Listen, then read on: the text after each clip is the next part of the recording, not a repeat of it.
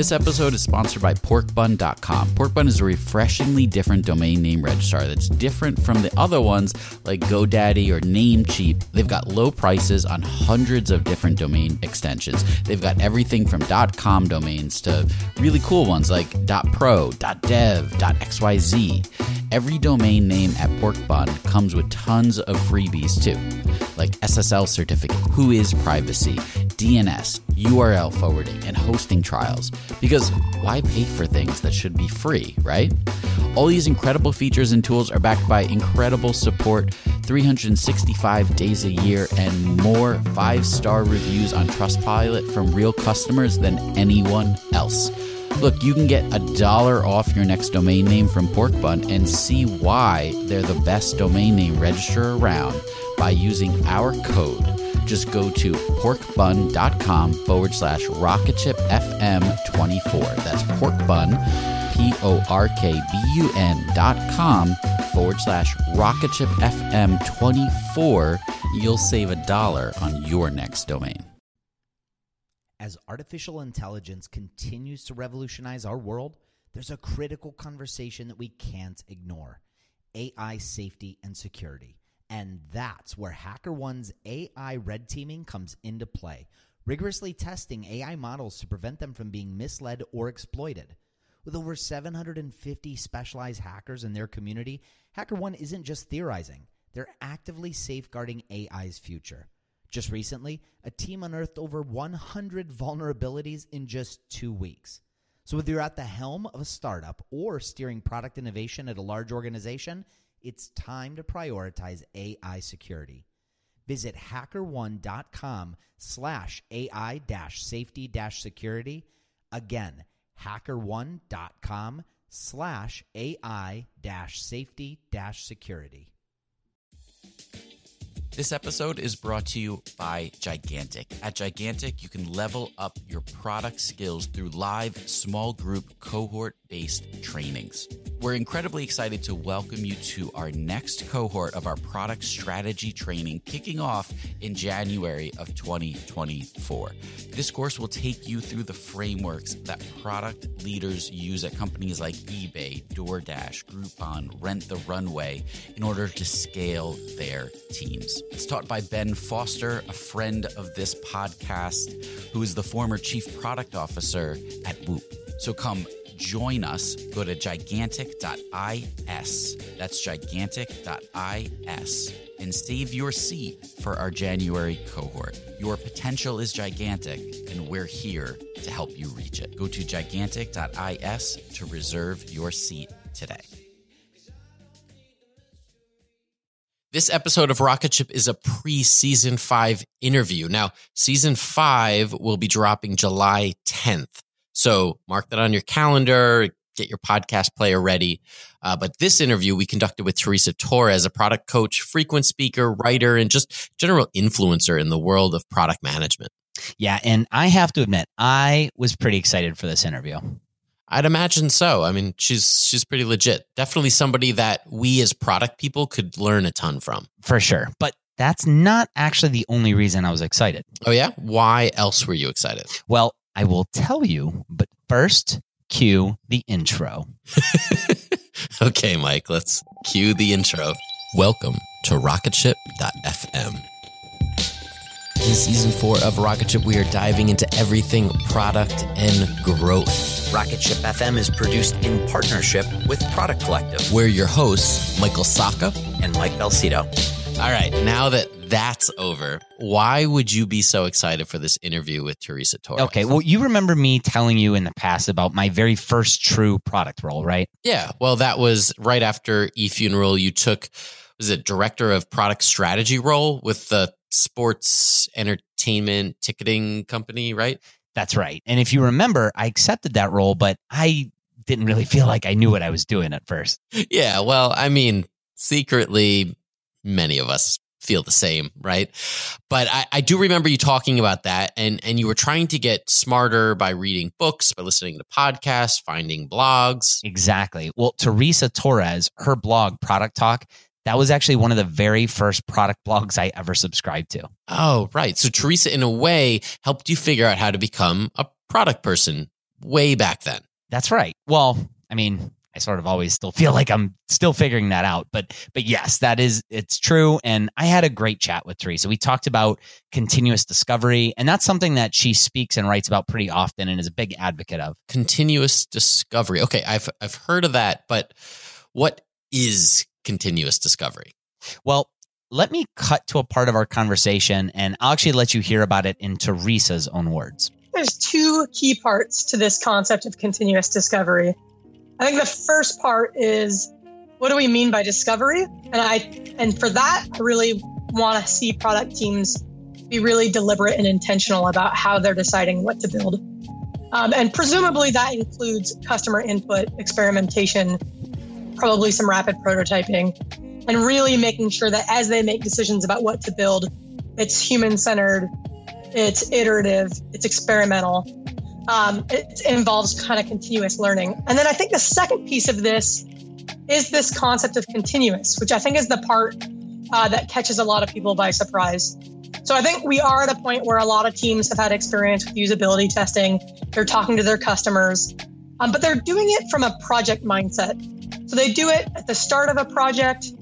Um, they do it when they think they need it. They're not doing it every week. And so this idea of continuous discovery is how do we, if we, if as product teams, we make decisions every single day, how do we make sure that every week we're um, getting feedback on those decisions from our customers? And so that's the big piece of the continuous discovery. Is it something that we need to integrate into our week over week activities? I think we're all familiar with continuous deployment and continuous integration on the delivery side at this point. Um, and really, continuous discovery is just that same exact concept applied to how we decide what to build. But I think that even that idea is still fairly new to a lot of people. And then the teams that I'm working with, it's usually the he- their head of product. So their boss has said, I want my teams working this way. So they're familiar with the concept and they are trying to move their organization in that direction. So they've at least heard of it, but it doesn't mean they know what it means. And a lot of the teams that I work with, um, some of them come in really excited. They know about it. They've read all the latest blogs and been to the biggest conferences hearing about it, and they're anxious to learn. Um, but sometimes I work with teams where they kind of have a chip on their shoulder about it, and that their view is I've been doing product management for five years or 10 years or 20 years, and who are you to tell me how to do my job differently? Um, and in those situations, I try to just take a step back and say, look, this isn't about, I'm going to tell you how to do product management. It's really about as an industry, we're shifting in this direction. Here's an opportunity for you to learn some new tools and techniques. Ah, so continuous discovery is about being in front of your customers, getting feedback from your customers so that they actually influence what you're building as a product person all the time. Yes, that's a pretty good way to sum it up. But this seems like a best practice for product teams. Like, don't a lot of teams already do this or they at least strive to do it? Well, I asked Teresa about that, and it may be true in theory, but it's actually not really the case most of the time. So Teresa talks about how continuous discovery it's a relatively new concept, and so it might seem like something that's already in practice, but it's actually not being practiced properly. Oftentimes, when we hear new ideas, our inclination is to look for how it's similar to what we already do. It's sort of how we're connecting with the idea. And I think that's great but there's some risk here. So because a lot of teams already usability test and they already talk to their customers, I think there's an easy reaction to say, I already do this. And I think very few teams already do this. So the first thing is I would encourage people to do is as they're reading about the continuous discovery, to really ask disconfirming questions. So what's the part of this that we don't already do? Or what's the part that we can get better at? Uh, and so that they you can start to really pick apart some of these nuances that are different. Um, and then the second part is so if I'm if, I, if I'm working at a company and I'm on a product team and I just want to know how do I get better at this, there's a lot of things that I can do on my own that's within my control. So, for example, uh, three of the activities that I look for from the teams that I coach is how often are they interviewing customers? How often are they um, prototyping and testing, getting feedback on those prototypes from their customers? And then how often are they running product experiments? And all three of those activities, I think, are um, good indicators that you're, um, if done if done well, are good indicators that you're on the right track. Now, the catch is if done well. So I've met a lot of teams that interview their customers every week or every couple of weeks, but they don't ever change what they what they're deciding to build. So they're not really getting value out of that interview. Um, so one of the things I tell teams to think about is in three all three of those activities, if you're not being surprised on a regular basis, you're probably not doing those activities well. You're probably falling prey to confirmation bias. Um, and you're probably uh, just hearing what you want to hear, in which case those activities are kind of a waste of time. Um, so part of this is kind of having that intellectual honesty to take a step back and say, okay, what um, what are we learning? Are things surprising us? If they're not, maybe we need to step back and question how we're doing those activities. So, as product people, if we wanted to give something like this a shot, where would we begin? I, I imagine we just don't go off and start talking to customers. Well, no. I mean, well, sure. Eventually, it is likely that you will go off and talk to customers. But first, you probably want to become as familiar as you can be with the concept of customer discovery itself. And to do that, Teresa actually has some advice. We are at a point where we have a lot of good thinkers in this space that write a lot about this. They write about it, they publish a lot of videos about it.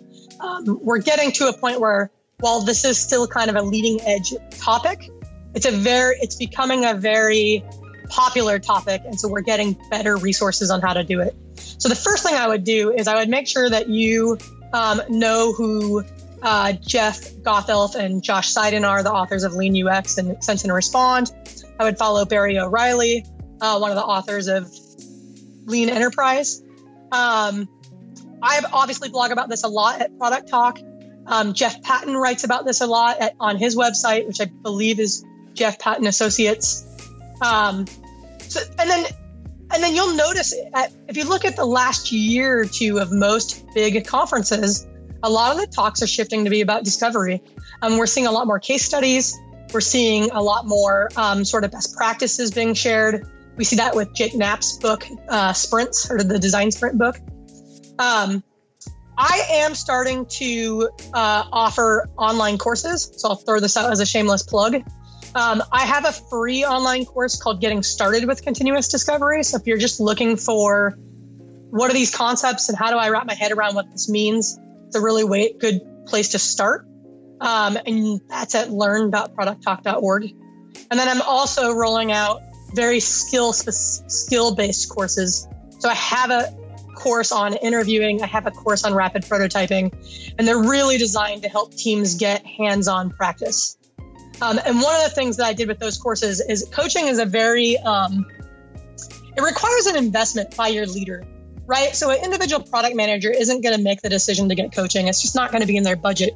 So their head of product kind of has to be involved and say, yes, we're going to invest in this. We'll be right back after a quick word from our sponsors. Now, back to the show. So, again, lots of places that somebody could go to to get a bit smarter on the topic. That's great. I, I'm sure we'll see more and more resources come to surface too. But when we're putting it to practice, I know it's it's not just about going out and getting in front of our customers. But it is a big part of it, actually. I mean, you're not that far off, really. But how much is enough? How often should we be talking to our customers in order to really be continuous discovery? Well, Teresa has a point of view on that. I really think that a, that a product team should be talking to their customer on as many days as possible. And I often use the rule of thumb is they should be engaging with their customer at least once a week. But I will not lie, the best teams do it more frequently than that. And this terrifies people because a lot of teams don't talk to their customers every week and they can't even fathom how they're going to do that. But the reality is, we make product decisions every single day. And the longer time we go between engaging with our customers, the more decisions we make without any of their feedback. And to me, that's too big of a risk. So I think a couple years ago, I was at Target um, giving a talk, and I was, on, I was on a panel. I said something like, if I worked at Target, I would talk to a customer every single day because I can go to Target every single day and talk to someone on the floor, on the store floor. Um, it doesn't mean I'm doing a formal one hour interview every day, but whatever I'm working on today that I want feedback on, I would go talk to one or two people and get five minutes of feedback because that customer is extremely accessible. For enter- enterprise company, maybe they it's a little bit harder and talking to a customer every day isn't feasible. I have never seen a team where talking to a customer every week wasn't feasible. It sometimes takes a lot of work to get there, but every team that I have ever worked with, even my enterprise clients, they find a way. If the team is motivated to participate in coaching, they find a way to interview their customers every week. And I did this as a startup CEO. So I was on the product team. I had more jobs than just deciding what to build for my product. Our product was in a marketplace. So we had two sides of the market, two different customers. And I talked to both types of customers every single day.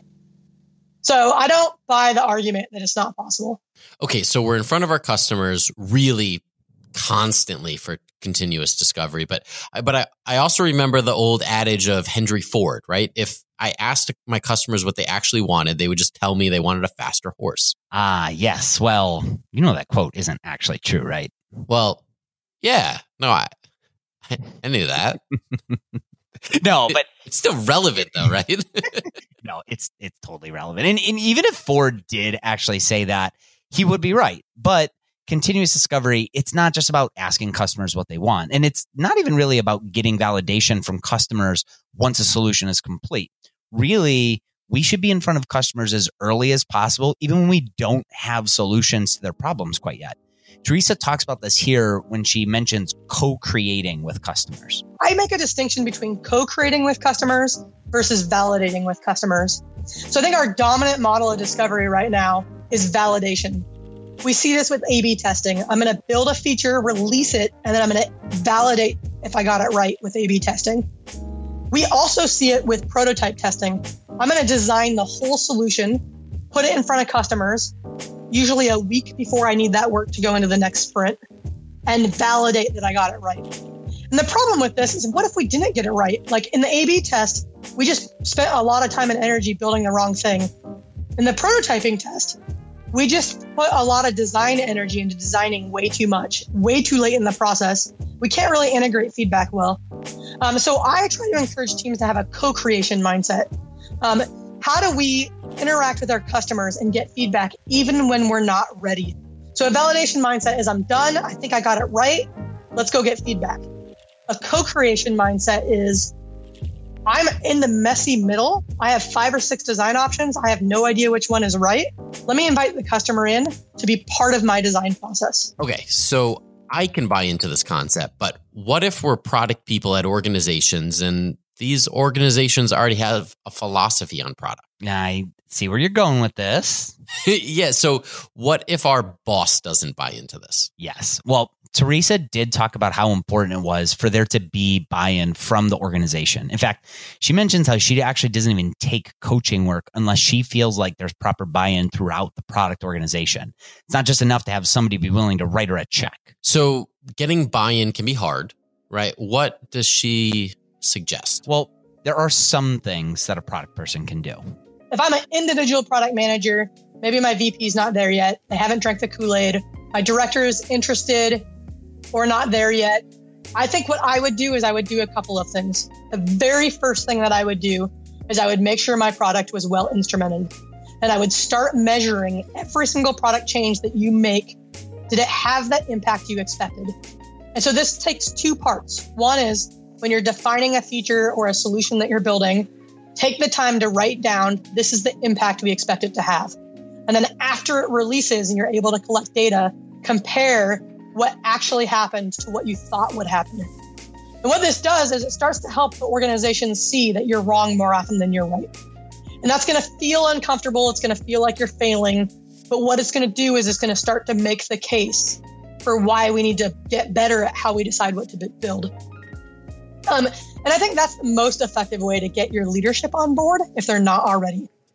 And then I think once that happens, then I think you could start, even if they have completely drank the Kool Aid, you can start small, interview a customer for 30 minutes a week. Most people can fit that in their schedule um, and start to connect the dots between how, hey, the more of this kind of discovery stuff we do that nobody is championing, uh, the more often we build the right thing this definitely was an interesting chat you had with Teresa, and I, you know, I can get behind continuous discovery. Yeah, it, but it's something I definitely want to dig into more. Um, in fact, towards the end of our conversation, I asked her if anybody gave her any negative feedback on the concept. And well, the most common was just that some people may say, "Okay, well, this is nice and all, but I don't have time to be in front of our customers all the time. This might work for people that have all the time in the world, but we've got so much going on. We're incredibly busy. Hey, aren't we all though? Indeed. And actually, that was sort of her point. Here's how she answers that criticism. There's a million reasons why you can't work this way. But the reality is, the best teams do work this way. So I think when you're facing all those reasons for why you can't work this way, ask yourself how much you want to be one of those best teams. And if the answer is you really do want to be one of those best teams, then you got to start chipping away at those obstacles. And if some people can do it, you can absolutely do it. And I just, I, I get so frustrated when I write, when I blog or I speak at a conference or I teach a workshop and all I get are questions about why their unique situation is different and they can't possibly do it. And I think that's the wrong frame of mind to have. We need to start looking at this is the future of our industry. This is how products are being built today. It's how the best products are going to continue to be built in the future. How do we get there? Awesome interview. And and as you mentioned earlier, Teresa has a great blog. Ah, yes. Her blog is Product Talk, which is just producttalk.org. And she's got a ton of great content there. She's got a free online course. There are some paid ones too. Um, and she also shares some information about some upcoming workshops. She'll be with us at our conference, Industry in October, putting on one of those workshops the day before the conference gets started, too. That is great. It sounds definitely worth checking out. For sure. And hey, I know that I am going to be experimenting a lot more with what I learned from her. Well, hey, if you do, report back to us, share what you learn. Oh, you will be hearing all about it, I'm sure. Thank you for tuning into rocketship.fm. If you're listening right now, go forward in the feed a little bit. We just launched the first episode of season five, where we follow three amazing entrepreneurs and product people. We go behind the scenes and listen to real conversations that real product teams are having. It's absolutely incredible. Stay tuned. I'm going to play the trailer. And if you want to just skip the trailer, just go over to season five, episode one, titled Introducing.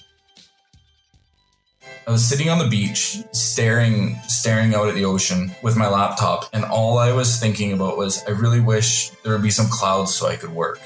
And it was like the most perfect place to be, and all I wanted was clouds so I could work. And that's when I realized that I was far more burnt out than I thought.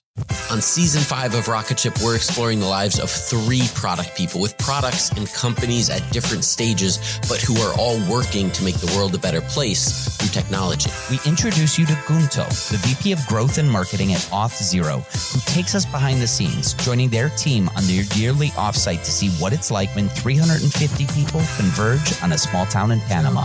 I would like to change my answer. Um, you asked me how long I was going to be at Auth0. I said four back then. I'd like four to years. update. Yeah, four years, and I think I want to update it to forever.